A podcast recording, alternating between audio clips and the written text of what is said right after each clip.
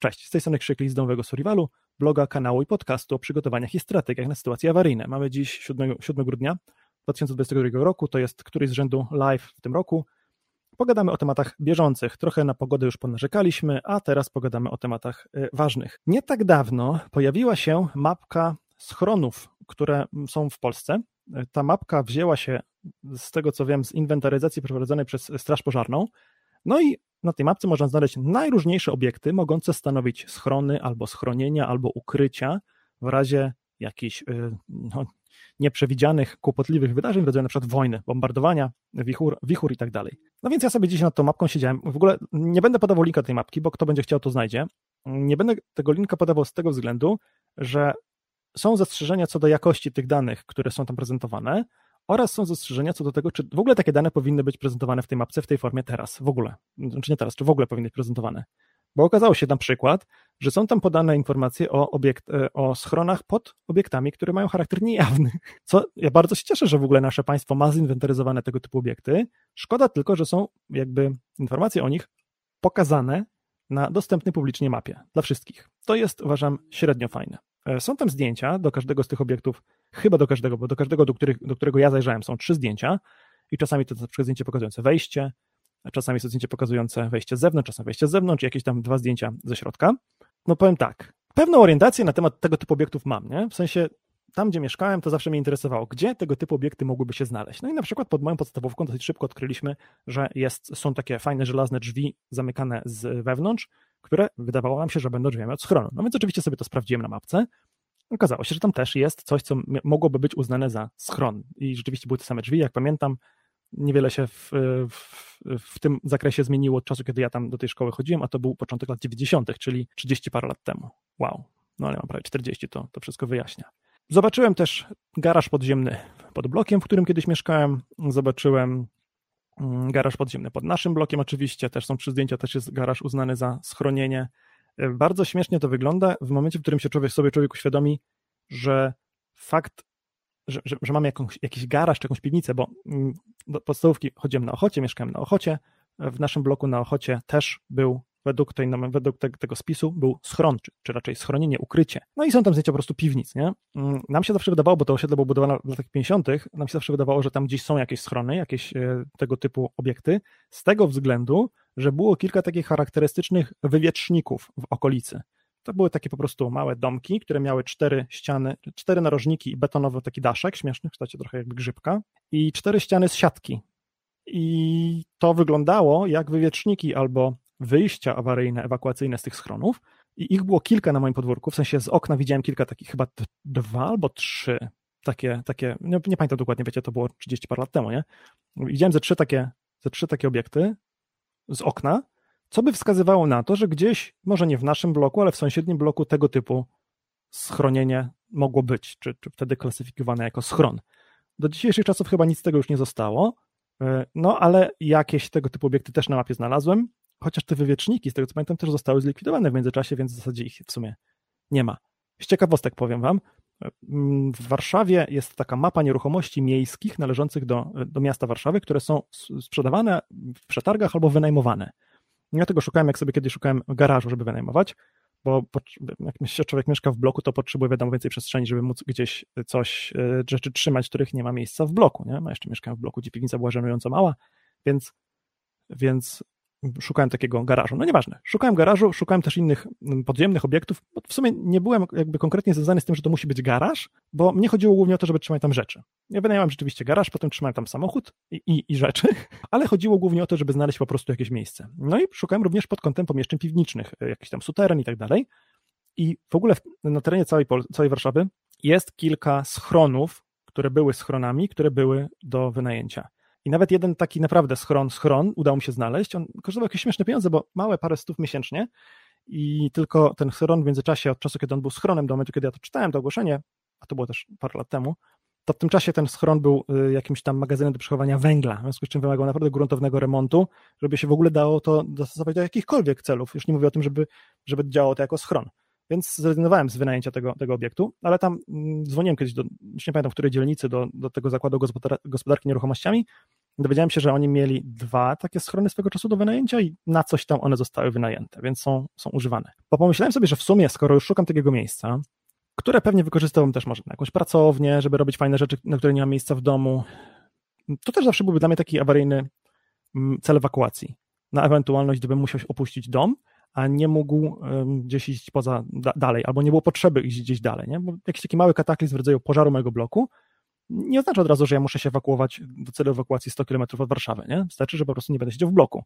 Tylko niestety obiektów tego typu w Polsce jest za mało, obiektów tego typu w Warszawie jest za mało. I sobie, ale w takim idealnym świecie, czy, czy w moich marzeniach, udałoby mi się taki obiekt wynająć, doprowadzić go do użytku, a najlepiej jeszcze znaleźć sposób na zarabianie na to pieniędzy. I tak sobie myślałem, żeby wynająć taki obiekt, zamienić go na hostel, urządzić go w ten cały sprzęt schronowy, kupić z demobilu ten cały schronowy sprzęt, urządzić go w takiej formie i później go wynajmować ludziom, w sensie po prostu w formie hostelu, żeby sobie ludzie mogli przyjść, zobaczyć, jak to za PRL wyglądały tego typu obiekty, mm, zapłacić, zobaczyć, jaka, jaka Polska jest piękna.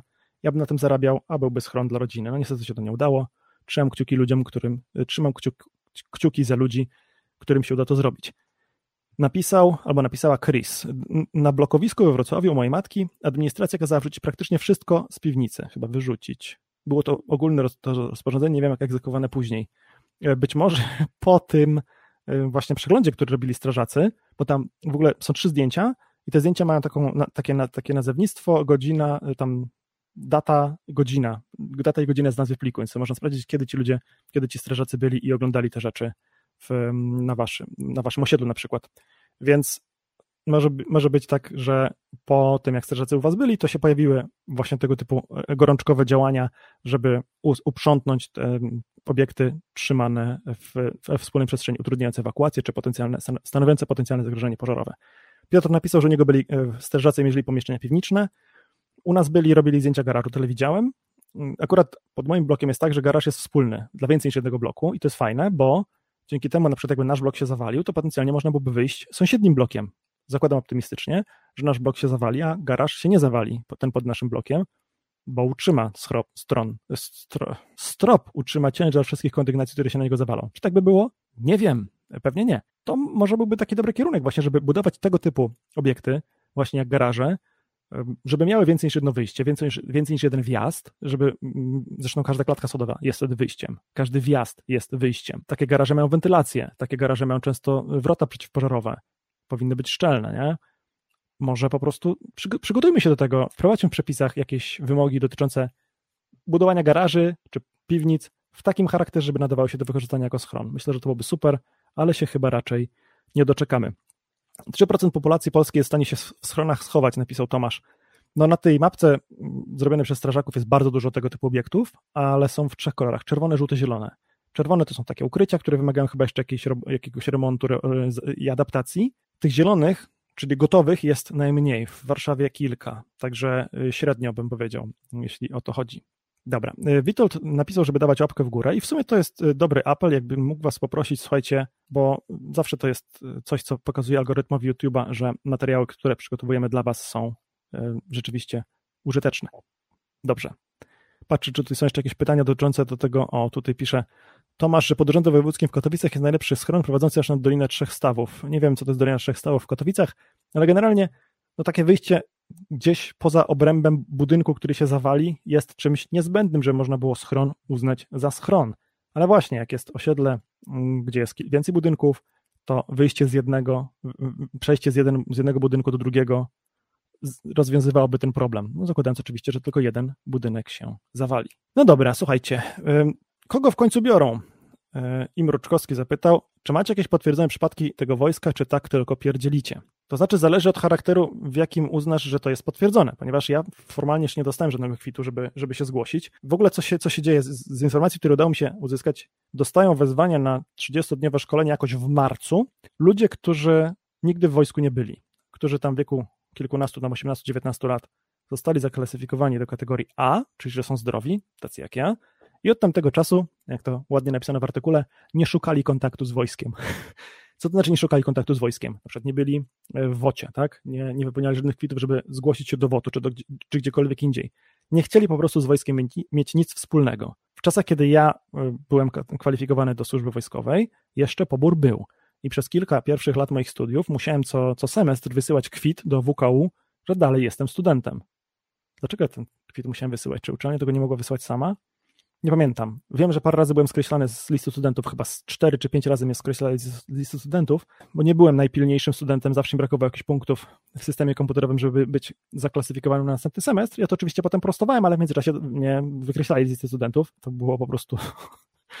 za pierwszym razem byłem przerażony, za drugim razem byłem wkurzony, a za trzecim, czwartym, piątym to po prostu widziałem, mech, no, co zrobić, trzeba ogarnąć tak samo jak zawsze. Czyli dostawali kwity, zaproszenie na to 30-dniowe szkolenie, które ma się kończyć przysięgą, zapraszani byli ludzie, którzy, tak jak ja, kiedyś poszli do komisji wojskowej i zostali tam zaklasyfikowani, że są zdrowi. Nie? Od tamtego czasu wojsko w ogóle się z takimi ludźmi nie kontaktowało. To znaczy, nie wiem czy ze wszystkimi, natomiast osoby, które sygnalizują, że mają z tym problem, to zazwyczaj były w takiej sytuacji, znaczy wszystkie, o których relacje czytałem, być może nie wszystkie, ale wszystkie, których relacje czytałem, zawsze mówiły, że nie miały z wojskiem żadnego kontaktu fizycznie w międzyczasie. Nie? Co to oznacza? Jak człowiek był te, te no w moim przypadku 20 lat temu, zdrowy, to nie oznacza wcale, że jest w dalszym ciągu zdrowy. Nie?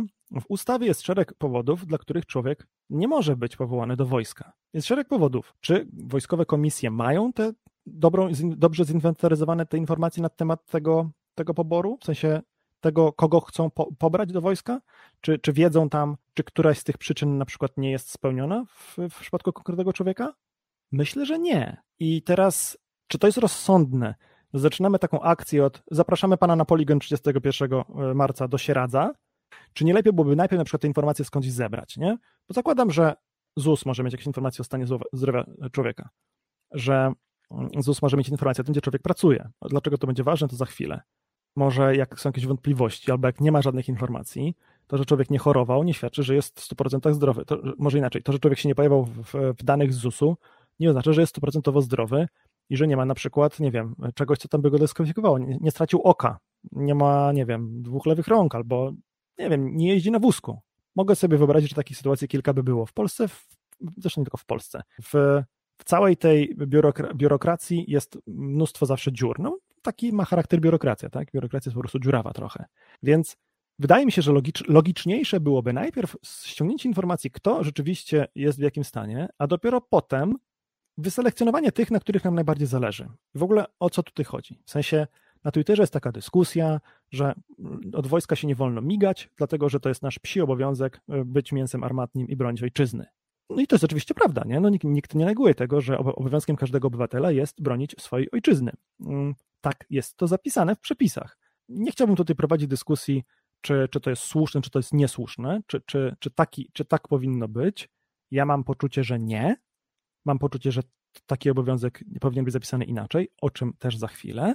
No ale aktualny stan prawny jest jaki jest. Czy jednak z niewolnika, kogoś, kogo w, wcielamy do wojska albo wysyłamy na szkolenie siłą, bo on tego robić bardzo nie chce, czy z, taki, czy, czy z takiego człowieka będzie ktoś, kto realnie przyniesie jakąkolwiek korzyść dla wysiłku obronnego kraju?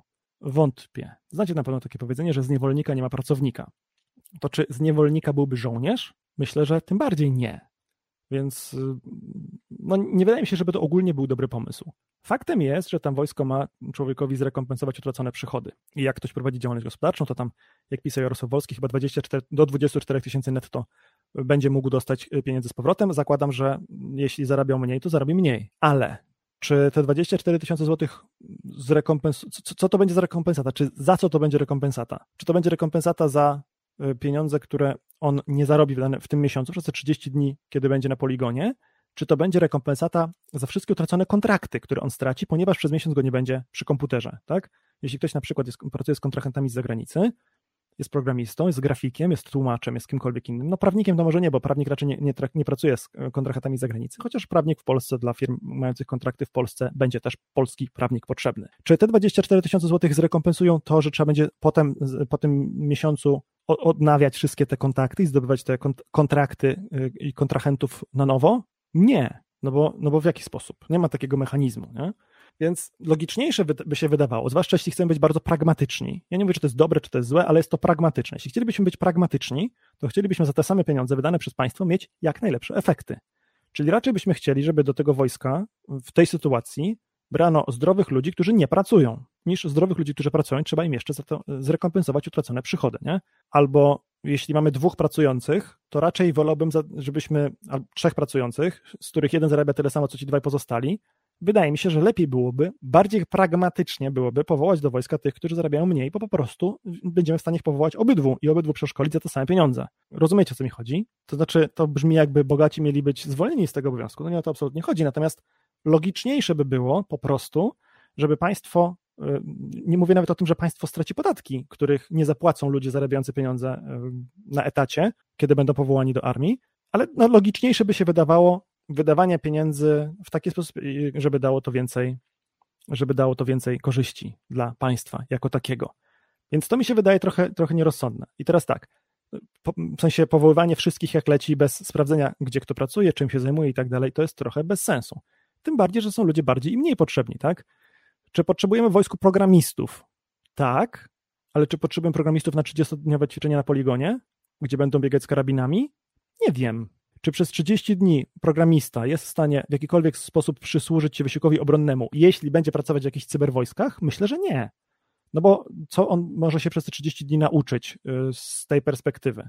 Więc najprawdopodobniej ten programista trafi po prostu byle gdzie, nie? do BPP, biednej, tutaj nie powiem co jest pod P, ale to się zaczyna od pier, do biednej pier piechoty. Czy, czy będzie z niego wartość dla y, wysiłku obronnego narodu, kraju? Nieduża. Więc czy to jest dobre rozwiązanie? No ja uważam właśnie, że średnio, uważam, że z całą pewnością mogłoby być lepsze, e, że, że można byłoby do tego podejść inaczej, że można byłoby do tego podejść lepiej i mądrzej. Tym bardziej, że po, tej 30, po tym 30-dniowym szkoleniu, po tej przysiędze, człowiek już może być powołany na 90 dni, no nie?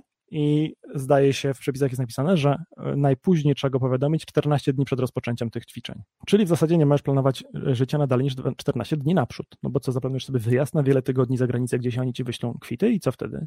Pójdziesz siedzieć potencjalnie, nie? Czy to jest zrobione dobrze? Nie. Czy coś w tym kraju było kiedyś zrobione dobrze? Kiedyś na pewno. To, to nie jest jedna z tych rzeczy. Nie tak to powinno wyglądać. Ja się zastanawiam, co ja bym zrobił w tej sytuacji. Oczywiście tam, tam, gdzie się ta informacja pojawiła na samym początku, czyli na wykopie, pojawił się za jakiś czas wątek, gdzie ludzie dzwonili do swoich tam, to się nie nazywa teraz wojskowa komenda zupełnie, tylko to ma jakąś inną nazwę, której nie pamiętam, jak mi ktoś przypomni, to będę wdzięczny.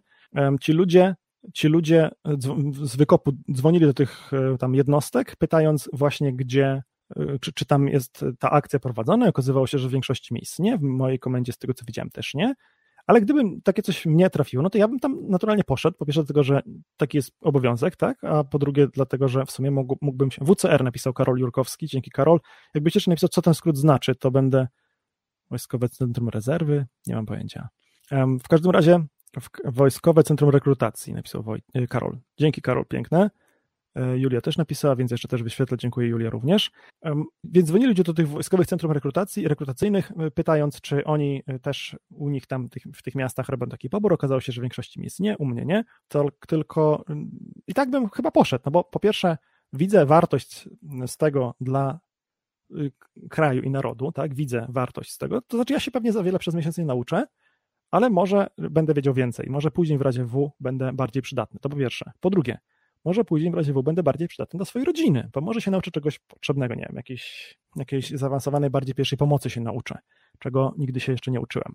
Tak? Poza tym, co było w kursach różnych, które uczestniczyłem, no nie były to bardzo ambitne jakby zagadnienia takie na zasadzie jak zabezpieczyć człowieka na polu walki, zanim, e, żeby to, żeby przeżył te kilka czy kilkanaście godzin, tylko zawsze się raczej starał człowieka ustabilizować po to, żeby można go było odtransportować do szpitala, czy w zasadzie przekazać w ręce fachowców. Więc może byłaby dlatego, z tego jakaś wartość dla mnie mm, i dla mojej rodziny. Poza tym pewnie byłaby dlatego, z tego jakaś wartość dla kanału. Jestem głęboko przekonany, że masa ludzi chciałaby na tym kanale zobaczyć y, jakąś relację z tego, czy, czy informację o tym, jak mi poszło, i tak dalej. Jeśli bym mógł się takimi informacjami podzielić, to z całą pewnością bym to zrobił.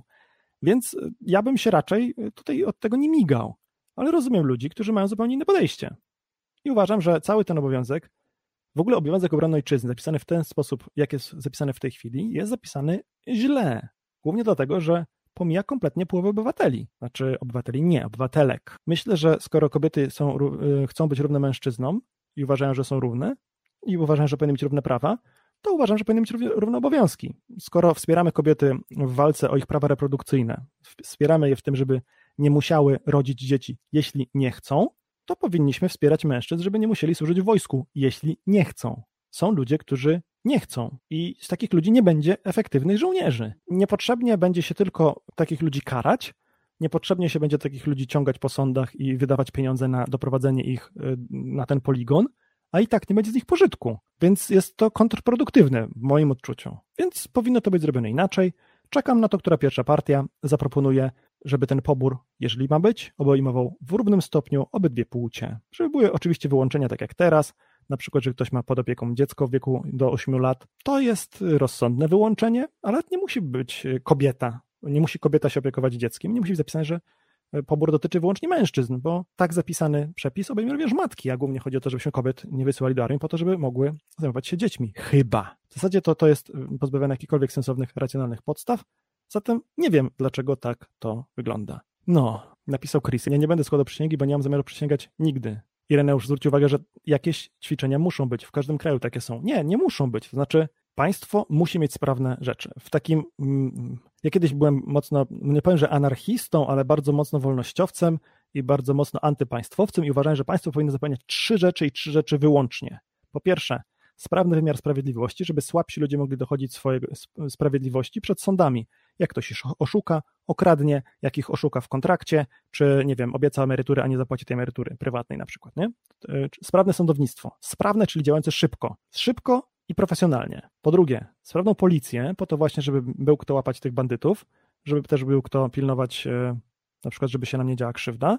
I po trzecie, sprawne wojsko, żeby było w stanie pilnować, żeby się nam jako narodowi, jako krajowi nie działa e, krzywda. Tylko wcale to nie oznacza, że to wojsko musi być ochotnicze, że do wojska muszą być powoływani e, mobilki, tak jak są powoływani w Rosji. I wartość użytkowa tych mobilków jest taka, że się ich wysyła sześciu na front, e, na linię obrony, żeby zobaczyć, gdzie te linie obrony dokładnie są, żeby potem artyleria wiedziała, gdzie ma strzelać. Także mm, wartość użytkowa takiego mięsa armatniego jest właśnie na poziomie mięsa armatniego. Czy warto? Nie. Czy mamy za dużo obywateli, żeby w ten sposób obywateli tracić? Uważam, że nie, nie mamy za dużo obywateli. Rosja ma za dużo obywateli, powinno być Rosjan znacznie mniej świecie byłoby lepiej, gdyby w ogóle Rosjan nie było. Natomiast no, Polaków trochę na to nie stać. I wydaje mi się, że znacznie lepszy efekt, odstraszający, później w walce, lepszy efekt dla obronności, lepszy efekt dla obrony cywilnej, byłby, gdybyśmy przeszkolili wszystkich chętnych. Gdybyśmy przeszkolili wszystkich chętnych i zachęcali do tego, do tego przeszkolenia jakimiś korzyściami. Nie wiem, na przykład, że zrobisz u nas prawo jazdy kategorii B plus E albo C plus E, jak wyjdziesz z armii, nie? To jest samo w sobie wartością. Może nie jest to warte roku czyjegoś życia, ale kilka miesięcy myślę, że można byłoby negocjować, nie? Zwłaszcza jeśli są ludzie na przykład z mniejszych miejscowości, które mają, którzy mają mniej perspektyw, mają gorsze wykształcenie. Może taka armia mogłaby, tak jak w Stanach, fundować ludziom wykształcenie. Może taka armia mogłaby fundować ludziom jakiś zawód konkretny. No już nie mówię nawet tego kierowcy, o którym już wspomniałem, tak? Jakieś zachęty tego typu, żeby ludzi przeszkolić, może niech to nie, nie trwa dwa lata, tylko pół roku, może niech później będą wzywani na miesiąc w ciągu roku, co roku, niech mają za to płacone. To też jest ważne, żeby na przykład taki człowiek, żeby pracodawca takiego człowieka wiedział, że jego może nie być, nie? bo to, to pozwoli też inaczej troszkę organizować pracę takiego, takiemu człowiekowi. Jeśli będzie z góry wiadomo, że on zawsze w październiku idzie w kamasze na miesiąc, to ten pracodawca będzie w stanie zawsze w październiku znaleźć zastępstwo. I oczywiście taki człowiek, to jest też ważne, taki człowiek na rynku pracy będzie warty mniej niż ktoś, kto takie deklaracje nie podpisze. Bo taki człowiek będzie w pracy przez 11 miesięcy, przez miesiąc trzeba będzie znaleźć dla niego zastępstwo, plus 26 dni urlopu, czyli przez dwa miesiące będzie trzeba znaleźć dla niego zastępstwo. To jest coś, co pracodawcom utrudnia życie. Więc powinny być zachęty, żeby jakoś to rekompensować tym ludziom, którzy chcą się na taki kontrakt związać z armią. I taki człowiek mógłby być później, w, w czasie pokoju, na przykład mógłby szkolić w zakresie BHP w firmie, mógłby dbać o y, ten schron, który jest w zakładzie. Tak mógłby to mieć na przykład w zakresie obowiązków, żeby o to dbać. Mógłby, nie wiem, szkolić w kontekście ewakuacji pożarowej, albo tego, jak reagować w czasie pożaru, albo, nie wiem, zagrożeń antyterrorystycznych. Taki człowiek przecież mógłby na takim miesięcznym szkoleniu w wojsku dostać pakiet materiałów, którym, którym miałby się później podzielić z ludźmi, nie? u siebie w firmie. Czyli mielibyśmy nie tylko bezpośrednią korzyść, że ci ludzie umieją nosić karabin i umieją strzelać i umieją się okopać, lecz także mielibyśmy korzyść, jaką ci ludzie w cywilu by wkładali od siebie w społeczeństwie. I jestem przekonany, że to dawałoby znacznie, znacznie lepszy efekt niż branie co jakiś czas ludzi z przymusu do wojska. Po prostu, tak jest moje zdanie. Dzisiejszy czas, to, dzisiejszy świat to nie jest czas, kiedy trzeba ludzi wysyłać milionami na front. Tym bardziej, że my tych milionów w Polsce, błagam was, no nie mamy. Po prostu nie mamy. Już teraz mamy zapaść demograficzną. To co, będziemy chcieli tych ludzi w jakiś sposób y, teraz, nie wiem, skąd będziemy brać tych Polaków, których zabijemy na froncie? I Piotr zapytał, czy, czy nawet w wojnę. A nie, to przepraszam, to było inne pytanie, czy AE w ogóle nie idzie? E? Wydaje mi się, że w czasie wojny nie idzie, e, nawet na czas wojny. Chociaż nie wiem. Ja miałem, na to, ja miałem na to. W ogóle kwalifikacja wojskowa, na której byłem, to była przezabawna historia, bo ja wtedy poszedłem w takiej fajnej wojskowej kurtce z naszywkami biało-czerwonymi na rękawach, w takich glanach, w szerokich spodniach wojskowych M65. Bardzo lubiłem się tak wtedy ubierać. Tak się po prostu ubierałem wtedy do szkoły i patrzyli na mnie jak na debila, bo tam wszyscy, których ja słyszałem rozmowę, tam przychodzili koledzy z różnych, jakby pewnie tacy, którzy ze sobą chodzili do, do ogólniaka, czy do jakiejś zawodówki, bo to było widać, że są ludzie, którzy się znają może z jednego osiedla, słyszałem, y, że oni wszyscy kombinowali, jak się z tego wy, wymiksować. I to jest dla mnie zupełnie zrozumiałe. Tylko właśnie obowiązkowy pobór kończy się tym, że do wojska trafiają dwie grupy ludzi. Dwie grupy ludzi. Ci, na których nam zależy, którzy nie będą przy tym uciekać, bo chcą być w wojsku, tych to super, że ci na, na, tam trafiają, ale po drugie trafia kategoria ludzi, którzy nie, nie są w stanie się ogarnąć, żeby tam nie uciec, którzy nie są dość zaradni. Ci, którym, ci, którzy nie są w tej pierwszej kategorii, a są zaradni, załatwią sobie coś. Kwity, że są chorzy, wyjadą, pójdą do wyższej szkoły gotowania na gazie, zrobią sobie dziecko i tak dalej. Więc z tej pierwszej, poza tą pierwszą grupą, ze wszystkich Polaków, którzy tam zostają, do wojska weźmiemy tylko tę drugą grupę. Niezaradnych, najmniej zaradnych. Mamy tylko tych, którym na wojsku zależy, albo tych, którzy są po prostu, no troszkę mówiąc, y, no nie chcę powiedzieć niedojdami życiowymi, ale którzy nie potrafili sobie przed tym wojskiem uciec. Ci pierwsi są wartościowi, tych powinniśmy zagospodarować innymi kategoriami, a tych drugich w ogóle nie powinniśmy brać do armii, bo to jest strata czasu, strata pieniędzy, strata wszystkiego. Ale tak to funkcjonuje dziś. Podsumowując, moim zdaniem nie ma się specjalnie czego obawiać. Jest to problem, takie wcielenie do wojska, jeśli jesteś właścicielem firmy, jest problemem dla ciebie. Ale jeśli jesteś, na przykład pod kątem tego, że stracisz kontrakty, że stracisz kontrahentów. Natomiast z drugiej strony trzeba powiedzieć, że jeśli jesteś widzem naszego kanału, to z całą pewnością od jakiegoś czasu róż, na różne sytuacje awaryjne się przygotowujesz, również w swoim biznesie. Na to, że stracisz kontrahentów, na to, że twoja branża upadnie i to po prostu trzeba dopisać jako kolejny scenariusz, do którego się trzeba przygotować. Jako kolejny scenariusz, do którego, na który musisz sobie wymyślić procedurę postępowania. Może trzeba będzie kogoś zatrudnić na ten czas i go przeszkolić. Może trzeba więcej rzeczy yy, zautomatyzować. To jest wszystko do zrobienia. Po prostu musimy o tym pamiętać. U mnie w e, edukacji dla bezpieczeństwa w liceum już nie było PO, to był jakiś żart. Tylko teoria, nawet pierwszej pomocy w praktyce nie uczyli. Jedynie w podstawówce fajnie to zrobili, bo była praktyka pierwszej pomocy. Kiedy ja byłem w ogólniaku, to PO, przysposobienia obronnego, uczył nas nauczyciel biologii. Zresztą ten gość nie uczył mojej klasy biologii, tylko uczył inne klasy. Prawdopodobnie dlatego uczył PO, bo był kiedyś w wojsku. No i uczyliśmy się stopni wojskowych, uczyliśmy się, jakie to transportery opancerzone posiada wojsko. Uczyliśmy się pewnie jakieś jeszcze tam przydatnych rzeczy, ale nie pamiętam z tego zupełnie nic. Więc Jedyna rzecz, która mi została po przysposobieniu obronnym w szkole, to jest zdjęcie w OP1 i w masce przeciwgazowej, które zrobiłem sobie kiedyś. Poprosiłem kolegę, żeby przyniósł aparat cyfrowy. To był pierwszy aparat cyfrowy. Słuchajcie, ten aparat cyfrowy był na dyskietkę. Łapka w górę albo niech napisze w komentarzach słowo ja, kto pamięta, czym były dyskietki. Więc aparat cyfrowy na dyskietki z rozdzielczością 600, 400 na 480 zapisywał zdjęcia na dyskietkach, nie? Na dyskietce mieściło się 20-25 zdjęć, więc kolega przyniósł taki aparat, bo kolega ma bogatych rodziców, przyniósł aparat e, i tym, aparatem właśnie robiłem sobie zdjęcia w tym kostiumie, w tym OP1 e, i mam te zdjęcia do dziś. Jak przypomnicie, to e, jak przypomnicie, to wam wrzucę kiedyś, kiedyś to zdjęcie na przykład na Instagram. O, widzę, że mnóstwo osób pamięta, co to były dyskietki. Ja, ja, ja. Czadowo. To znaczy, że nie jestem jakimś takim strasznym boomerem na waszym tle. To jest. To jest bardzo przydatna informacja. Więc to było jedyne, co mi zostało z tego czasu. Czy można było nas zagospodarować lepiej? Na pewno można. Pamiętam, musztry się jeszcze uczyliśmy. Po co to było? Nie wiem. Temat poboru wraca jak bumerang cyklicznie już i nigdy się nic naprawdę nie dzieje. Jest szereg rzeczy w Polsce, które nie są zorganizowane dobrze i mam wrażenie, że jakby jest jakiś problem, próbujemy go doraźnie rozwiązać. Jest problem, że za granicą jest wojna i może ewentualnie musieliby się Polacy przed bombami schować. Hmm, wyślijmy strażaków, niech sobie pochodzą, porobią zdjęcia, zastanawiają się, gdzie w razie czego moglibyśmy się schować. To sobie porobili zdjęcia hmm, i cyk, pora na CS-a. Zrobione, nie? Nasz największy, zachod, nasz największy wschodni sąsiad, który nam zagraża, zagraża całej Europie, bo chciałby mieć jedną, jeden kraj od Władywostoku po, po Lizbonę, po, woła na front pobor, poborowych, hmm, co możemy zrobić? Ma, nie mamy za bardzo ludzi, bo zawiesiliśmy pobór lata temu, ale przecież ich mamy cały czas zinteresowane. No zaprosimy ich na, na poligon, niech się pobawią niech się nauczą kopywać, niech się nauczą słuchać starszych. Może przy okazji załatwimy im kręcenie wora, to przecież wiadomo, jak zapytacie kogoś, kto był na zecie, to jest jedna z najważniejszych rzeczy, które, których, które przeżyli w wojsku. Oczywiście ja teraz sobie drwię z tych ludzi, którzy uważają, że, że wojsko y, robi, człowiek, zrobi z człowieka mężczyznę dzięki temu, że będzie miał kręcenie wora, cokolwiek to jest, ja w sumie nawet dokładnie nie wiem. Nie wnikałem, nie interesuje mnie to. Mamy problemy jakieś finansowe? Hmm, wymyślmy jakiś dodatkowy podatek albo coś tam. Y, pieniądze się znajdzie, w ogóle wydrukujmy, nie?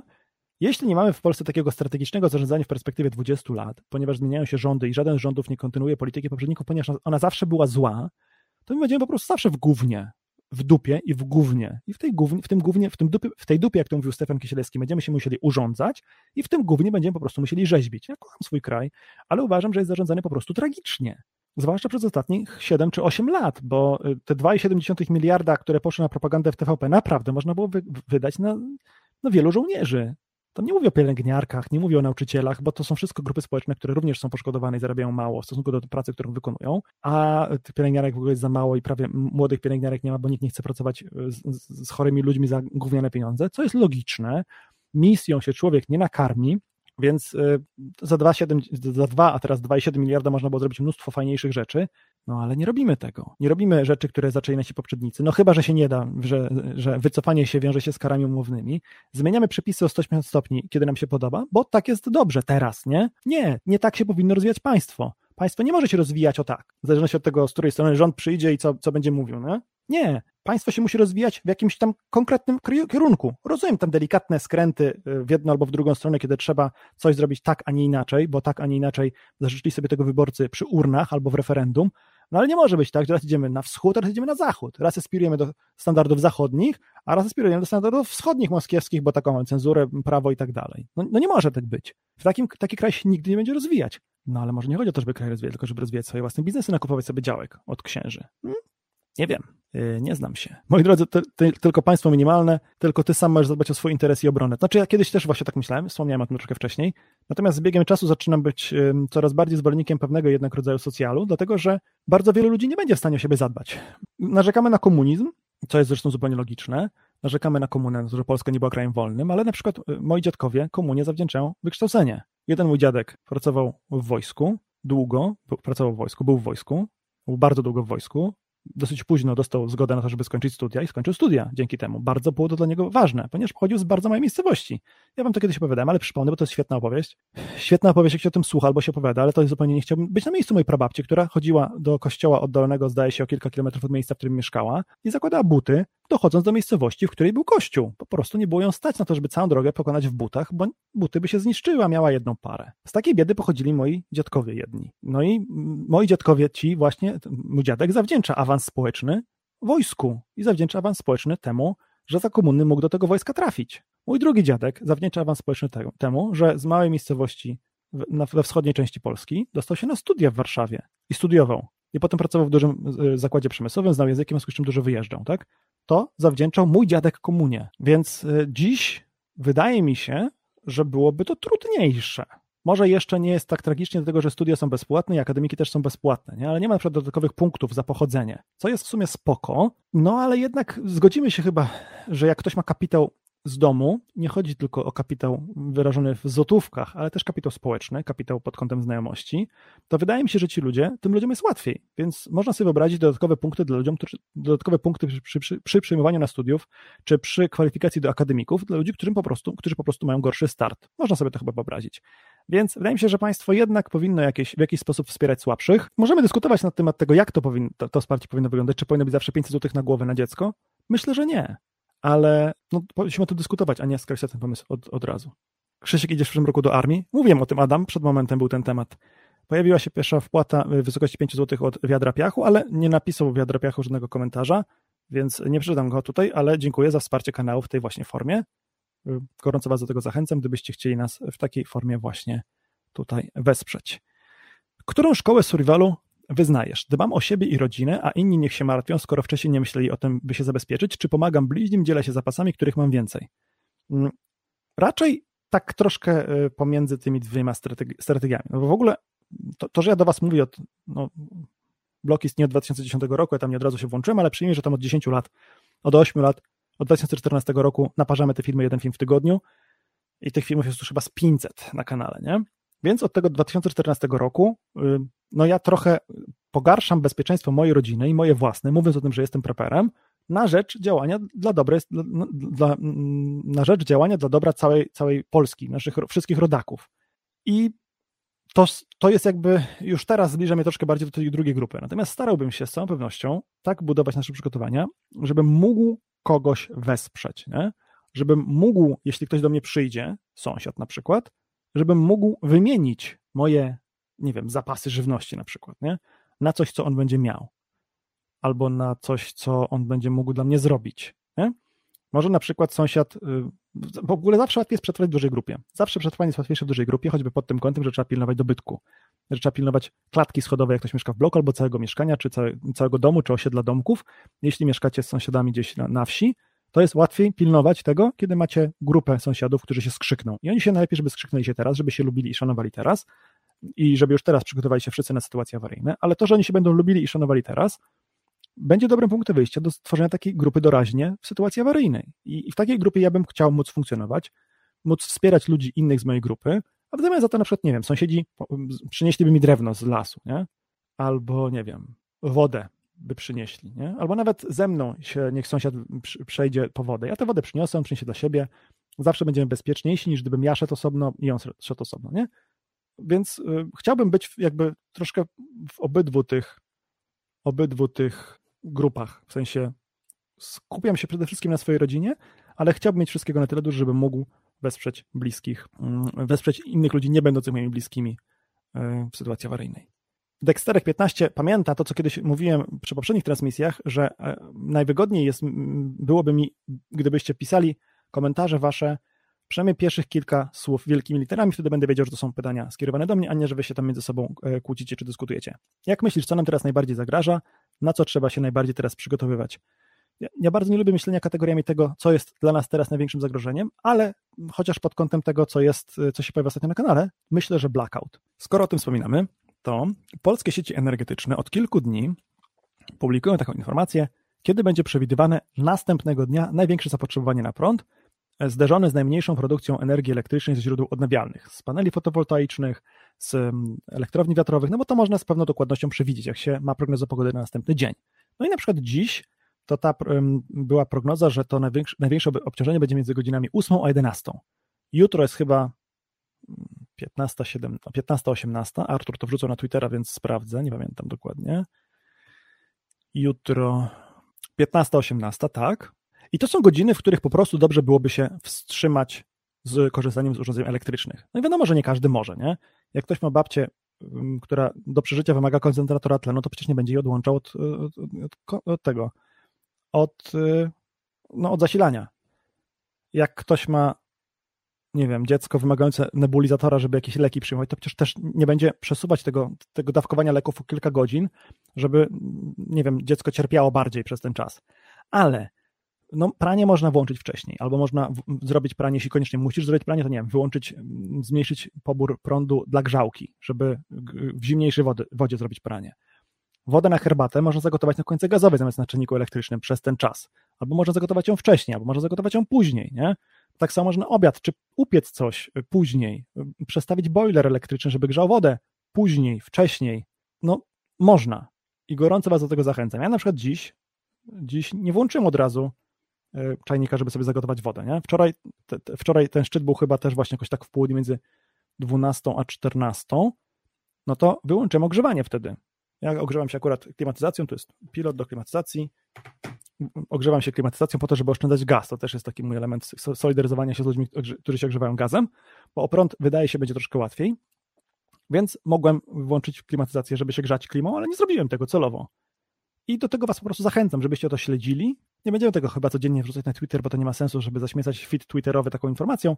Wrzucimy to jeszcze pewnie parę razy, poproszę Artura, żeby to jeszcze parę razy wrzucił, żeby po prostu weszło, tam, weszło, weszło to Wam w krew, może też to wrzucę jeszcze w inne miejsca, na przykład jutro, albo Artura poproszę, żeby to jutro, nie wiem, na Facebooka wrzucił czy coś, żebyśmy po prostu się przyzwyczaili do tego, że tak trzeba robić. Ryzyko, że prądu nam zabraknie w tej chwili jest niezerowe i skoro możemy to ryzyko zmniejszyć prostymi działaniami, które de facto nie wymagają od nas praktycznie niczego, to nie jest tak, że będziemy mieli zimno w mieszkaniu, bo zimno, mieszkanie się nie wyziębi przez 3 godziny, kiedy wyłączymy elektryczne ogrzewanie.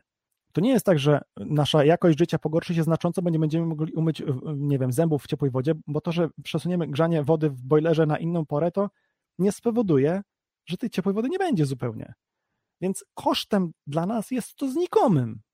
I uważam, że z tego względu warto to robić. Gorąco zachęcam do tego, żeby gorąco zachęcam do tego, żeby, żeby się do tej akcji przyłączyć. Na tym polega energetyczna solidarność. Energetyka jest bronią Putina również. Musimy się przed jego działaniami bronić, na przykład właśnie w taki sposób i uważam, że powinniśmy robić to. Wiadro Piachu wysłał super chat, ale napisał, że, że coś mu się schrzaniło. Y, chciałem, chciałem napisać, że kobiety mają rodzić, o ile nie zagraża to ich życiu. Nie musisz czytać na głos, chciałem tylko wyrazić swoje zdanie. Y, ja, ponieważ była umowa między nami, że, znaczy między, nie między tobą a mną, ale między mną a wami, że jak ktoś wyśle super chata, to dostaje przywilej, że to pytanie będzie przeczytane. Y, ja się akurat tutaj z tobą nie zgadzam, dlatego że uważam, że zmuszanie kobiety do, do donoszenia ciąży jest po prostu nieludzkie. Bez względu na to, czy kobieta jest w stanie to, to dziecko urodzić, mm, czy, czy będzie, nie, nie, umrze przy porodzie, też nie ma co do tego pewności nigdy. I czy, czy, czy, czy też czy, czy nie zagraża w bezpośredni sposób kobiecie, bo na przykład jest to ciąża pozamaciczna, która z oczywistych względów zagraża zdrowiu kobiety i powinno się usunąć jak najszybciej. Uważam ja, że aborcja powinna być dopuszczalna w każdym przypadku, bez, bez podawania przyczyny, bez pytania w ogóle o przyczynę, i e, do powiedzmy, nie wiem, 12 tygodnia, czy do 14, 15, to nie wiem. Do 12 myślę, że to wystarczy w zupełności. To jest taki moment, kiedy nie możemy mówić jeszcze o człowieku, ponieważ e, płód nie ma wykształconych nerwów do tego stopnia, że mógł odczuwać w jakikolwiek sposób ból, a skoro uznajemy, że ktoś, kto, y, komu umarł pień mózgu, nie jest człowiekiem, można go odłączyć od aparatury podtrzymującej życie, to analogicznie powinniśmy ująć, uznać, że ktoś, kto nie ma tego mózgu rozwiniętego, nie jest również człowiekiem i to nie jest zabójstwo, tylko po prostu usunięcie ciąży. E, więc uważam, że kobiety nie powinny być zmuszone do rodzenia tylko ze względu na kryterium, czy, czy to zagraża ich życiu. Ale zobacz, życiu, a, a jeśli zostanie inwalidą po takim, bo na przykład, nie wiem, nie do, będzie miała niedotlenienie mózgu i będzie warzywem, to też uważasz, że powinna rodzić? Nie, ja uważam, że, że to nie jest dobre kryterium. Czy nie uważasz, że docelowym stanem państwa jest państwo z pełnym socjalem, kiedy już prawie wszystko zastąpi sztuczna inteligencja i roboty, nie będzie innego wyjścia. Ludziom zostaną pasje. Nie wiem, nie wiem. Nie podejmuję się oceniać przyszłości, zgadywać. To pod pewnymi względami byłoby dobre, ale pod pewnymi względami byłoby niedobre. Czy tylko mi się wydaje, że na prepersowych kanałach anglojęzycznych więcej teraz mówi się o polityce? Czy znasz, Krzyśku, jakiś kanał, gdzie porusza się tylko tematy survivalowe i możesz go polecić? Bardzo dobrym kanałem survivalowym, jeśli chodzi o, o, polskie kanały, jest Universal Survival. Super to jest kanał. Naprawdę ja od Kuby, który tam się na kanale pojawia, nauczyłem się na szkoleniach bardzo wiele rzeczy. Jest po prostu moim bohaterem. I jak oglądałem to, jak się męczył w tym, w tym z tej zrobionej z siebie łódce, e, przez siebie łódce na Wiśle, to po prostu było mi go strasznie szkoda, ale podziwiam go też w opór. I to jest kanał, który polecam, bo jest chyba najwięcej merytoryki, a najmniej polityki. U nas też jest trochę merytoryki, ale polityki jednak trochę też jest, więc wydaje mi się, że, że, że pod tym kątem ten kanał jest nawet lepszy od naszego. Dlaczego u nas się pojawia polityka i dlaczego na kanałach y, tych anglojęzycznych pojawia się polityka? Może od, najpierw dlaczego tam? Bo to nakręca ruch bo jak się ponarzeka na Trumpa, czy się ponarzeka na Bidena, czy się ponarzeka na przepisy dotyczące broni palnej, to jest ruch. Po prostu Amerykanie tego potrzebują. Oni się potrzebują też, e, nie tylko Amerykanie, no, ludzie z naszej niszy potrzebują czasami się powściekać na polityków. To jest zupełnie logiczne, że się dla nabijania ruchu takie treści publikuje. Cenię, ale coraz mniej, kanał, kanał Canadian Prepper, czyli tego Kanadyjczyka, e, który ma sklep i tam zarabia pieniądze na sklepie, ale większość jego filmów to jest o Boże, wszystko się kończy, musisz się przygotować teraz. Albo jeśli tego nie zrobisz teraz, to potem umrzesz. Albo wyszło szydło z worka, zaraz, zaraz apokalipsa. Nie? Więc ja większość tego typu filmów z clickbaitowymi tytułami nie oglądam, bo to, to gówno mnie nie interesuje. Natomiast cenię jego materiały inne i te inne materiały staram się oglądać. On tego typu treści przygotowuje dlatego, że mu się to po prostu najzwyczajniej w świecie opłaca. Po prostu generuje mu to olbrzymie ilości ruchu. No ja bym tak nie potrafił. Bym nie potrafił mm, nagrać filmu za chwilę skończy się świat, musicie zrobić to teraz, jeśli nie mam pewności, że tak będzie. Albo bardzo daleko, bardzo dużego poziomu pewności, tak? Co jest oczywiście nierealne, no bo takie sytuacje, no to, to, to będę wiedział za tydzień, że jakiś meteoryt u nas, nas uderzy w kraj czy w glob, to raczej się nie zdarzy. Y, dlaczego natomiast polityka pojawia się u nas? Ponieważ polityka sama w sobie również może być źródłem trudnych czasów. Nie? Ja jestem zwolennikiem poluzowania przepisów dotyczących aborcji, ponieważ uważam, że to się przysłuży Pol Polsce i Polakom, ponieważ więcej Polek będzie rodzić dzieci, jeśli będą mogły zrezygnować, z, jeśli będą mogły usunąć ciążę bez tłumaczenia się, bez wyjeżdżania do Czech, bo nie zawsze do Czech się da wyjechać. Był lockdown, to się nie dało. Nie? E, natomiast w sytuacji, w której Polacy, nie, w której Polki nie, nie są w stanie zapewnić sobie bezpieczeństwa, mogą być zmuszone do rodzenia płodów, które są zdeformowane, które nie mają szansy na przeżycie, tylko po to, żeby taki płód ochrzcić i pochować. Oczywiście tacy ludzie w większości takich, takich płodów nie będą chrzcić, bo, bo jak ktoś planuje chrzcić dziecko, to raczej jest z tych, co nie będą ciąży usuwać, ze względu na światopogląd, bo jest to raczej spójne. W każdym razie y, brak możliwości zadbania o swoje zdrowie reprodukcyjne powoduje jedynie tyle, że ciąży jest mniej. Bo jeśli się ryzykuje życiem partnerki, która ma na przykład już dwójkę dzieci, z którą się już ma na przykład dwójkę dzieci, to się stara to ryzyko zminimalizować. Więc jeśli ktoś mógłby mieć trzecie dziecko, nie będzie chciał mieć trzeciego dziecka, żeby na pewno nie osierocić tych dwóch pierwszych. Nie? Zmierzam do tego, że te przepisy dotyczące aborcji są zagrożeniem dla kobiet w Polsce, dla naszych matek, znaczy no, nie, pewnie nie dla wszystkich naszych matek, ale dla naszych sióstr, dla naszych córek. I z tego względu uważam, że każdy, łącznie z każdy mężczyzna, powinien walczyć o to, żeby te przepisy zostały poluzowane dla dobra naszych matek, córek i sióstr, i żon, żon też. No i te przepisy stanowią zagrożenie. Te, te zmiany stanowią zagrożenie. I dlatego pewnie kiedyś, być może gdyby było, nie wiem, referendum na ten temat, to jak było referendum na ten temat, pewnie nagralibyśmy o tym materiał. Dlaczego w tym referendum należy za, zagłosować za poszerzeniem e, dostępu do aborcji? Nie? Bo uważam, że to byłoby dobre. To byłoby dobre z perspektywy naszego bezpieczeństwa. Bezpieczeństwa demograficznego Polski, bezpieczeństwa polskich rodzin, w których kobiety po prostu umierają i umierać będą, no bo jest zakaz aborcji, więc e, to jest powód to, że polityka może być przyczyną trudnych czasów, to, że polityka może być, może być y, źródłem sytuacji awaryjnych, to jest powód, do którego polityce czasem mówić trzeba.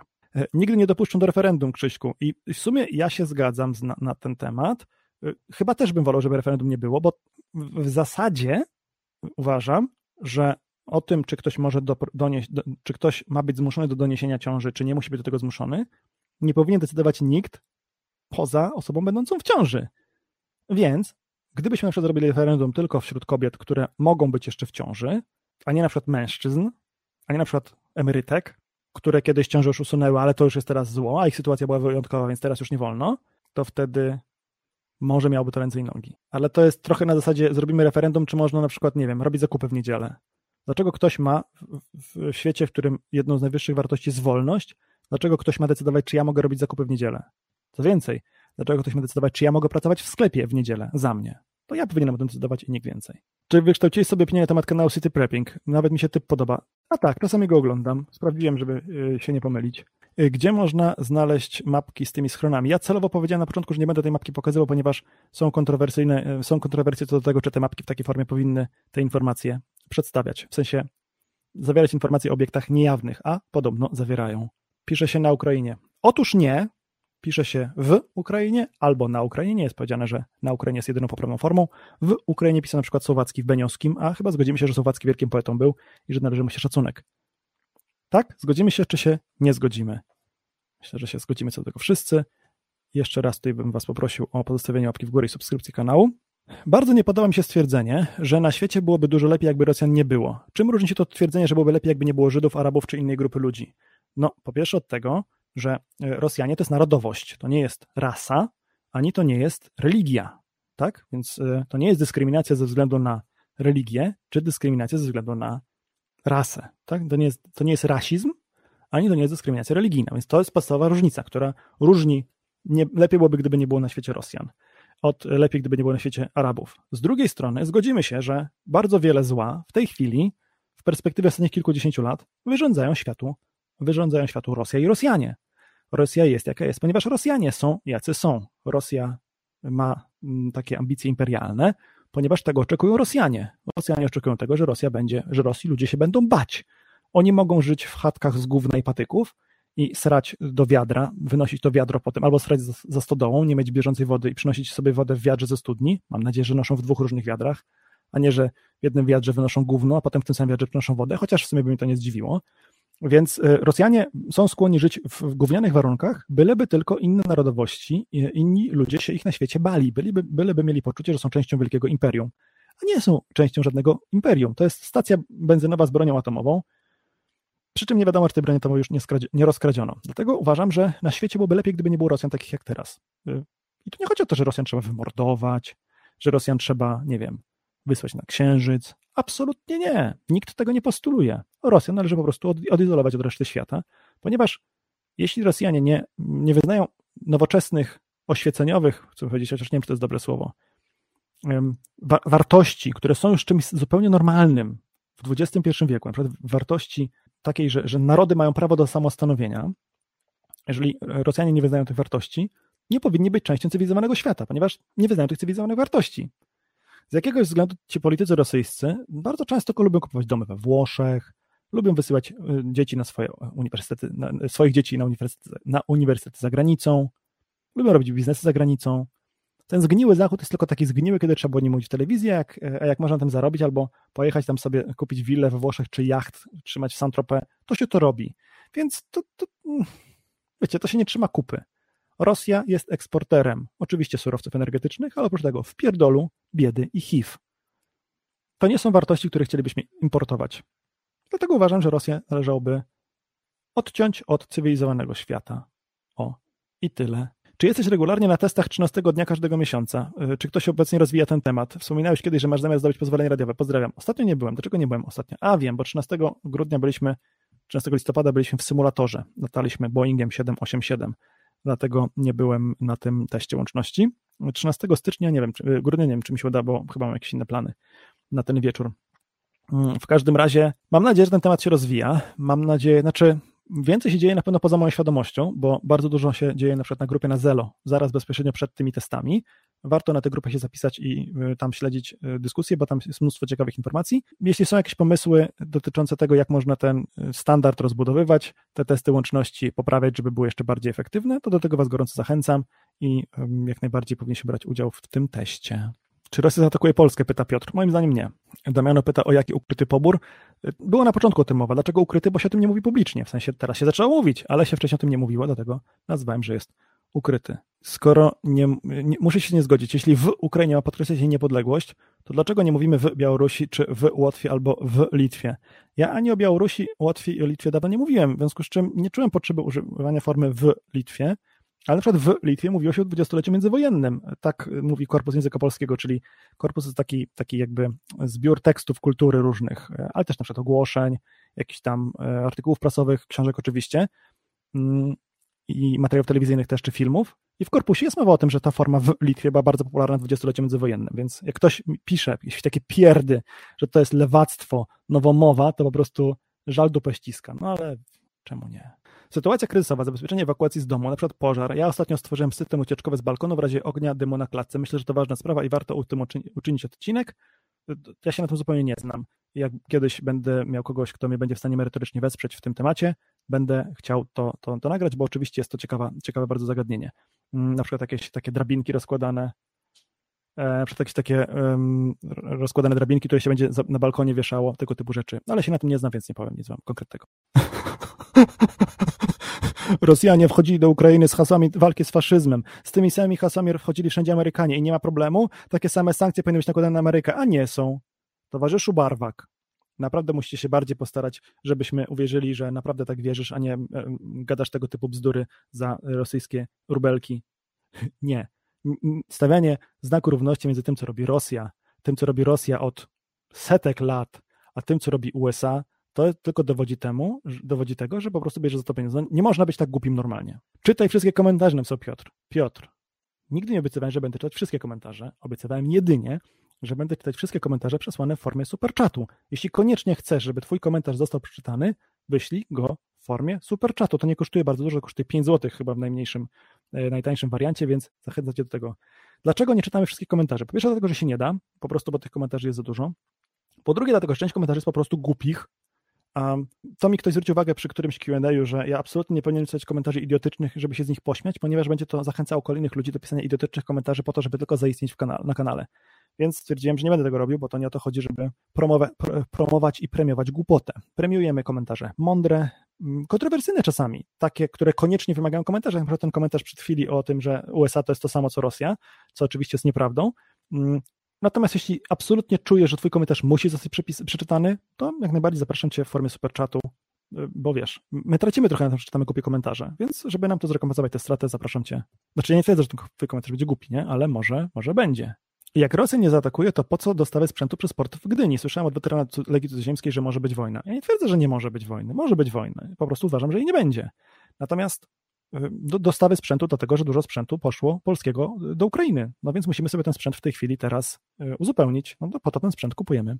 Pytanie, jak myślisz, czy w razie blackoutu radiokomunikacja może skutecznie zastąpić GSM, y, czyli łączność komórkową? Na grupie na Facebooku zacząłem temat o wysyłaniu obrazów za pomocą dźwięku. Y, to zależy, co rozumiesz pod kątem skutecznego zastąpienia. To znaczy, mm, do łączności z bliskimi, tak, w krótkich, na krótkich dystansach. PMR-ki na małe kilka kilometrów, a w lesie, a w obszarze zabudowanym to poza osiedle raczej nie wylecą. Więc nie nastawiałbym się, że za pomocą PMR, jak się dogadacie z ludźmi z sąsiedniej dzielnicy. Sąsiedniej dzielnicy, sąsiednią dzielnicą to radiem, jeśli macie odpowiednich, w odpowiednich miejscach anteny. Bo jak masz, powiedzmy, tu jest twój blok, tu jest twoja antena, na tę stronę promieniuje, a to jest blok, który zasłania, a twój znajomy jest na osiedlu tam w tamtą stronę, to i tak cię nie usłyszy. Więc pod tym kątem e, radiokomunikacja radiowa ma bardzo, bardzo duże ograniczenia. I wydaje mi się, że łatwiej byłoby w sytuacji awaryjnej przekonać ludzi, żeby poinstalowali sobie na telefonach komórkowych aplikacje, które się łączą w trybie peer-to-peer, czyli łączą się telefony między sobą, tam korzystając z Wi-Fi i z Bluetootha, z Bluetootha, bardzo to tak ładnie powiedziałem po angielsku, mm, i wysyłają sobie nawzajem informacje i potem można wysłać informację do człowieka, który jest gdzieś tam da daleko, a inne telefony po drodze te informacje sobie przekażą. Tego typu łączność, wydaje mi się, ma większą szansę zaistnienia niż, niż łączność radiowa, tym bardziej, że do tego potrzeba tylko telefonów komórkowych, na przykład z Androidem. A bardzo często jest tak, że w domu są przed dwa telefony z Androidem albo trzy, albo pięć, w tym dwa nieużywane, nie? stare, bo się nikomu nie chce ich sprzedać. To można te telefony reanimować, wgrać taką aplikację i z nich korzystać pod tym właśnie kątem. Kto ocenia mądrość? Ja. Jednoosobowo. Czasami jak pomaga mi Artur, to Artur też pomaga komentarze wywalać z, z tego czatu, natomiast dziś oceniam mądrość wyłącznie ja. Jest mi przykro. E, jeśli się nie zgadzacie z moimi opiniami, no ale trudno. No właśnie, Krzyśku, trzeba na pewno USA nie jest tym samym co Rosja. Ile wojen wywołało USA albo pomagało krajom, w których pojawili się terroryści? Tak. Na pewno USA nie jest tym samym co Rosja. Choćby z tego względu, na jakich wartościach jest USA zbudowane. Rosja nie jest zbudowana na fundamencie wolności, równości, równych szans. Rosja jest zbudowana na, na, fundamencie trzymania buta na łbie obywateli, którzy cieszą się, że ktoś na nich pluje z góry, bo przynajmniej mają się czego napić. Więc y, choćby pod tym kątem nie wolno stawiać y, znaku równości między USA a Rosją. Chociaż Rosji oczywiście zależy na tym bardzo, żebyśmy stawiali znak równości, bo wtedy jest łatwiej uzasadnić na przykład ingerencje rosyjskie w Ukrainie, no bo Amerykanie się też kiedyś w coś mieszali. Nie? Albo w Czeczenii, bo Amerykanie kiedyś też się gdzieś mieszali. No, no błagam, błagam, no, no nie, oczywiście, oczywiście, że nie. USA jako tako też jest państwem terrorystycznym, oczywiście nie takim jak Rosja, ale w różnych krajach brali udział jako agresorzy. Jeśli się gdzieś mylę, to proszę wytłumacz mi. Znaczy, pokaż mi proszę przykład analogicznej sytuacji, w której USA atakuje sąsiednie, sąsiednie państwo, które nie chce być częścią USA które nie chce wyznawać wartości wyznawanych przez USA, a następnie morduje w nim 100 tysięcy cywili i kilkadziesiąt czy kilkanaście tysięcy żołnierzy. Pokaż mi proszę takie państwo, które zostało zaatakowane przez USA. Ja takiego państwa nie znam, ale może są. No, Rosja na pewno, na pewno y, zna. Ale Amerykanie cały czas się gdzieś mieszają. No dobrze, no Polska też się gdzieś miesza. Inne kraje też się gdzieś mieszają. Każdy kraj ma swoje interesy i te interesy chce realizować. Ale jeżeli ta realizacja interesów polega na tym, że się morduje Ukraińców, bo nie chcieli być częścią Rosji, no to trochę y, nie powinniśmy tego chyba wspierać, nie? W razie W szkoda nadawać 50 watów. Lepiej nauczyć teraz się łączyć zwykłym, legalnym PMR. Oczywiście, że lepiej nauczyć się. W ogóle ja zawsze mówiłem, że opieranie swojego przetrwania na rzeczach nielegalnych jest błędem, ponieważ ty się musisz teraz nauczyć z tego korzystać. A jeśli teraz się będziesz uczyć korzystać robiąc rzeczy nielegalne, to jest trochę niefajne, bo może spowodować dla ciebie teraz trudne czasy. E, ponieważ gadamy godzinę 10 i pewnie będziemy się niebawem zbliżyć do końca, zmierzać do końca, jest jeszcze jeden temat, który chciałem poruszyć, mianowicie temat takiego bardzo naiwnego podejścia e, i broni bo ja tego komentarza nie znajdę, ale na TikToku ktoś zaczyna napisać coś takiego, że jestem ekspertem od siedmiu boleści, ponieważ najważniejsza jest broń. Jeśli oglądaliście poprzedni materiał, ten o tym, co jest najpotrzebniejsze na blackout, to ja powiedziałem, że najpotrzebniejszą rzeczą nie jest broń do obrony przed wygłodniałymi bandytami, którzy będą rabować, gwałcić i kraść. Nie? E, uważam, że to nie jest rzecz najpotrzebniejsza na blackout, tylko na blackout najpotrzebniejsza jest awaryjna kuchenka. A mówię, że jest najpotrzebniejsza, ponieważ w moim, w moim odczuciu najmniej polskich rodzin po prostu ma a będą bardzo użyteczne. Więc powiedziałem, że to jest rzecz najważniejsza. Ktoś napisał, że jestem ekspertem od siedmiu boleści, bo najważniejsza jest broń. A jak się ma broń, to ma się wszystko. I to jest bardzo logi takie logiczne rzeczywiście, jak się patrzy w takim bardzo wąskim e, horyzoncie czasowym i przestrzennym i, i, i, i się nie pomyśli dalej. No bo to, to myślenie wskazuje na to, że mogę kogoś napaść i go okraść z tego, co mnie jest akurat potrzebne do życia, bo mam broń, jestem silniejszy, jestem w stanie zmusić go do tego, żeby mi te, broń, te, te swoje rzeczy oddał. Ale kompletnie nie bierze to pod uwagę faktu, że e, funkcjonując w ten sposób, pogarszamy swoją sytuację. Dlaczego? Na co dzień możemy kupić żywność w sklepach, wodę mamy z kranu, paliwo ze stacji. Może tych rzeczy zabraknąć. Na brak tych rzeczy się przygotowujemy. Chcemy się przygotować, żeby być lepsi od naszych sąsiadów, którzy się nie przygotowują.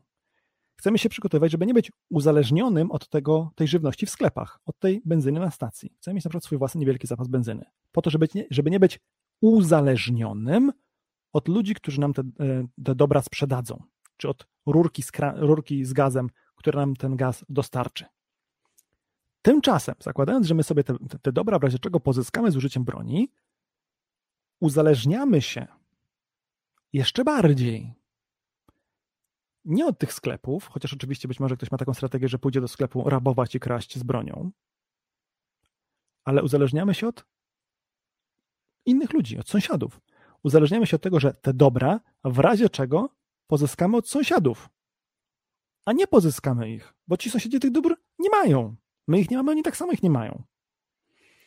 Więc założenie, że wystarczy mieć broń, będę mieć wszystko, jest bardzo, bardzo naiwne to nie jest wcale prawda. To, to nie musi być prawdą, że będziemy w stanie te rzeczy ukraść. I zwróć uwagę, że to w ogóle się nie zastanawiam nad tym, czy to jest nieetyczne, że to jest nielegalne. To też jest bardzo ważny aspekt, bo sytuacje awaryjne kiedyś się kończą. I myślicie, że w Jugosławii to już nikt nie pamięta o tym, kto kradł i gwałcił w czasie wojny? Naprawdę tak myślicie? No to pomyślcie jeszcze raz, bo jestem przekonany, że w każdej miejscowości, w każdej społeczności do dziś się pokazuje palcami takich ludzi, którzy robili tego typu rzeczy w czasie wojny. Część z nich poniosła, za to odpowiedzialność, część jest po prostu poddawana społecznemu ostracyzmowi, co jest takim minimum, które tych ludzi powinno spotkać. Więc e, nie liczcie na to, że po pierwsze uda się wam zaspokoić wasze potrzeby w ten sposób, bo wcale nie wiadomo. Będziecie jeszcze bardziej zależni. Uzależnienie od sklepu, w którym ta żywność zawsze jest, zamieniacie na uzależnienie od człowieka, który tej żywności nie ma, bo nie mógł jej kupić w sklepie. Będziecie tego człowieka zjadać? Więc jest to z pragmatycznej perspektywy głupie, ale jest oprócz tego nielegalne i niemoralne. Więc to są trzy powody, dla których w ogóle nie powinniśmy tymi kategoriami myśleć. Dalej uznaję broń za najważniejszą rzecz, o którą trzeba się dłużej pitolić. W sensie procedura uzyskania broni palnej w Polsce rzeczywiście wymaga co najmniej kilku miesięcy, w związku z czym um, jak najbardziej to się z tym zgodzę, to trwa, trwa to miesiącami, ale to nie jest coś, czego nie można y, zorganizować. Nie jest coś, tylko to też nie jest coś, od czego trzeba zacząć. Można zacząć tę procedurę wielomiesięczną, a w międzyczasie ogarniać inne rzeczy, a nie jedynie to y, robić, uważam.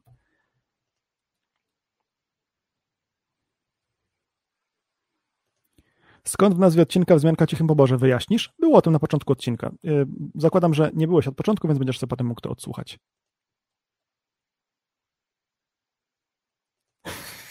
Krzysztofie, przeczytaj proszę zbiór tekstów Dugina, zrozumiesz, że twoja apteka nie jest jedyną właściwą. Poczekaj. Chodzi ci o rosyjskiego polityka, geopolityka i historyka religii, filozofa wykładowcy Moskiewskiego Uniwersytetu Państwowego? Moja optyka jest jedyną właściwą, optyka rosyjska nie jest jedyną właściwą, chociaż Dugin ma prawo uważać, że jest. Cały cywilizowany kraj, cały cywilizowany świat nie zgadza się z optyką rosyjską. Wiecie, Jeśli ci jedna osoba mówi, że, wygląda jak, że wyglądasz jak koń, to się nie będziesz przejmować. Jeśli dwie osoby ci będą mówić, że wyglądasz jak koń, też się raczej nie powinieneś przejmować. Jeśli trzy osoby będą ci mówić, że wyglądasz jak koń, zacznij sobie szukać siodła. Jeśli nikt w cywilizowanym świecie nie uznaje wartości wyznawanych przez Rosję, nie chce z Rosją współpracować, nie chce tych wartości importować, to znaczy, że to nie są wartości, tylko to są bezwartości, rzeczy bezwartościowe. Koncepcje bezwartościowe. Więc y, Dugin oczywiście ma prawo uważać, że Rosja coś tam ma jakieś prawa, jest mesjaszem narodów. Nie jest. I ja po prostu jestem na to uczulony. Ostatnio pokażę wam książkę. E, Przetrwać upadek cywilizacji i przeżyć. Praktyczny przewodnik. Przeczytałem tyle, kilka stron, może 14, i już mi się odechciało. Bo autor napisał jakieś gówna w stylu, że Rosja miała prawo zaatakować w 2014 Krym. Rosja miała prawo. Jak ja czytam tego typu rzeczy, to mi się po prostu odechciewa. No jeśli ktoś jest tak głupi, to nie wiem, czy chce się od niego czegokolwiek uczyć. Ale chyba się zmuszę i przeczytam do końca, może gdzieś dalej jest lepiej. Ale nie wiem. Nie, no może nie jest głupi, może jest po prostu zaczadzony. Może jest po prostu pożytecznym idiotą kremlowskim. Może tak jest. Nie wiem. Pytanie, czy po zakupie radia, na, do którego jest potrzebne pozwolenie, jest wolność do użytku bez żadnych większych problemów? Oraz jakie mogą być konsekwencje użytkowania? Ja nie rozumiem zupełnie tego pytania. Są radia, które można kupić i używać bez pozwolenia, to znaczy CB radia oraz radia PMR. Oczywiście możesz kupić normalną taką amatorską krót, radiostację krótkofalarską i z niej korzystać nielegalnie, ale za to się y, ma problemy prawne. Jakie dokładnie to nie, bo mnie to zupełnie nie interesowało. Natomiast y, to jest, no, no nie robiłbym tak tego, bez sensu. Y, lepiej jest podobno załatwić to, to pozwolenie mm, radiowe, to pozwolenie radiowe wydaje mi się, że jest łatwiej załatwić niż się może wam wydawać. Chciałbym, żeby Rosja dostała bardzo mocno gospodarczo, żeby się nie podniosła. Plus jeden byku. Dokładnie tak samo bym ja chciał. Czy twoim zdaniem stary schron w stanie surowym bez niczego jest lepszy niż domowa piwnica z zapasami i wyposażeniem? to zależy, nie? Bo jeśli twoja piwnica z zapasami i wyposażeniem zostanie przysypana gruzem i nie chodzi o to, że zostanie przysypana i ty tam utkniesz na wiele tygodni, będziesz żywić się wodą ściekającą z nie wiem skąd, albo pić własny mocz i jeść, y, albo pić kompoty ze słoików i jeść jakieś tam ogórki kiszone, a potem cię ewentualnie odkopią albo nie i po prostu umrzesz po trzech tygodniach żywienia się ogórkami kiszonymi i kompotem. to musi być sraczka gwarantowana. Więc w niektórych scenariuszach lepszy będzie ten schron, który cię ochroni przed śmiercią, a później będziesz musiał z niego wyjść, nie? To zależy. Raczej bym się starał, żeby nie doprowadzić do sytuacji, w której muszę wybierać między jednym a drugim. O, tak bym powiedział. Najważniejszą rzeczą na blackout jest bycie szarym człowiekiem, zwykłym szarym człowiekiem. Grey man, czyli niewyróżnianie się, nie sprawianie wrażenia. Ja lubię o tym mówić, że należy unikać noszenia nad głową takiego wielkiego neonu. Hej, jestem preperem, mam fajne rzeczy, lubię chodzić w wojskowych ciuszkach i wojskowych, z wojskowym sprzętem. Zapraszam, żebyś e, mógł do mnie wpaść i skorzystać z moich rzeczy i może też mojej żony i dzieci. Zapraszam. Oczywiście, że tak, to jest, to jest logiczne, to chodzi o każdą sytuację awaryjną dobrze jest się nie wyróżniać, że się jest w znacznie lepszej sytuacji niż sąsiedzi. Odnośnie do broni powinno się weryfikować zdolność używania broni co jakiś czas, zwłaszcza, że z wiekiem zmieniają się nasze zdolności zdrowotne. Jeśli chodzi o myśliwych, to tak dokładnie jest. Jeśli chodzi o inne rodzaje pozwoleń, to nie we wszystkich. Jeśli chodzi o pozwolenia na broń do celów kolekcjonerskich i do celów sportowych, to nie ma takiego wymogu. Aczkolwiek do utrzymania pozwolenia do celów sportowych są zawody i na zawodach po prostu cię wyrzucą, jak będziesz robić rzeczy niebezpieczne. Więc uważam, że to jest całkiem fajne, całkiem fajny rodzaj pozwolenia na broń pod tym kątem właśnie. Krzyśku, według ostatnich, według oficjalnych danych podawanych w USA, w ciągu ostatnich 20 lat e, interwencji zginęło 900 tysięcy ludzi w imię amerykańskiej demokracji. To znaczy 900 tysięcy ludzi zginęło od e, amerykańskich bomb i od amerykańskich kul? Nie sądzę. Zgadzam się, że mogły, mogli ginąć ludzie na przykład w, w krajach ogarniętych wojną, w których interweniowali, interweniowali Amerykanie. Ale nie stawiałbym za równości między tym, że e, jest jakiś reżim, który nie wiem, robi rzeczy, które się nie podobają Amerykanom i Amerykanie chcą ten reżim usunąć i wybucha wojna, którą, wskutek której giną ludzie, to nie jest to samo, to sytuacja, w której bombardujesz Kijów, bombardujesz Charków i Mariupol równasz z ziemią, nie? Raczej bym nie stawiał znak równości między jednym a drugim. Dzięki za jedną rzecz, napisał Sebastian. Na blackout polecałeś, żeby mieć kuchenkę. Kupiłem taką turystyczną i dwa tygodnie później odcięli mi prąd, a żarcie no nie zrobiłem i żonie trochę szczęka opadła bardzo fajnie, że tak, tak ci się udało. Zawsze najbardziej lubię czytać tego typu komentarze, że to, co poradziłeś, nam pomogło, albo przekonałem sąsiada, jak byliśmy na grzybach, e, na rybach i spróbował jedzenia z mojej kuchenki, też sobie taką kupi, albo właśnie nie, działał, nie działało zasilanie, a ja miałem coś, co załatwiło mojemu szwagrowi prąd i tak dalej, i tak dalej. Uważam, że to są świetne rozwiązania, świetne sytuacje, które pokazują, one są świetne głównie dlatego, że pokazują, te rozwiązania, które mamy w tych sytuacjach pokazują nieprzygotowanym, że to nie jest trudne, że to nie jest drogie, że nie trzeba być jakimś gadżeciarzem, który wydaje setki pieniędzy na jakieś rzeczy, z których później nigdy nie skorzysta, tylko są to rzeczy, które się właśnie wykorzystuje w sytuacjach częstych i uważam, że to jest super, super rzecz. Czy zgodzisz się z moją doktryną preppingu w tej kolejności? Wiedza, fundusze, sprzęt z daty do noszenia na sobie w plecaku. Y, będąc licealistą, to myślę, że tak, bo mm, na więcej możesz skorzystać na tym, że będziesz teraz inwestować w wiedzę, która później będzie ci zarabiać pieniądze. Aczkolwiek no, no bo co, będziesz robić zapas żywności dla swojej rodziny ze swoich własnych pieniędzy? Raczej, raczej nie. Także my, ma, myślę, że to jest dosyć dobre, dosyć dobre podejście. Czy będzie materiał typu testu sprzętu zimowego oraz tym podobne? Jeśli chodzi o sprzęt outdoorowy, to raczej nie, dlatego że ja nie mam pod tym kątem dużego doświadczenia i trudno mi jest, y, trudno mi jest y, dzielić się swoimi spostrzeżeniami, doświadczeniami, skoro tych doświadczeń nie mam, nie? Na szczerze powiem, spędzam czasu stosunkowo niewiele nie prowadzę wielogodzinnych, wielodniowych wędrówek po bezdrożach, y, po, po, pod namiotem, żebym mógł wam coś tutaj podpowiedzieć. Co pies chce iść, tak? I nie, nie pójdziesz z nią teraz? Dobra, kochani. Gadamy prawie półtorej godziny, a pies się domaga, żeby z nim wyjść i go wysikać, więc musicie mi wybaczyć. Gdybyście mieli jakieś pytania, które koniecznie chcecie zadać, niecierpiące zwłoki, to piszcie je koniecznie w komentarzach pod filmem, bo my zawsze na takie pytania staramy się odpowiadać. Jeśli nie od razu, to w formie osobnego materiału, albo po prostu trafiają do kolejnego Q&A. Także do zobaczenia. Trzymajcie się. Cześć.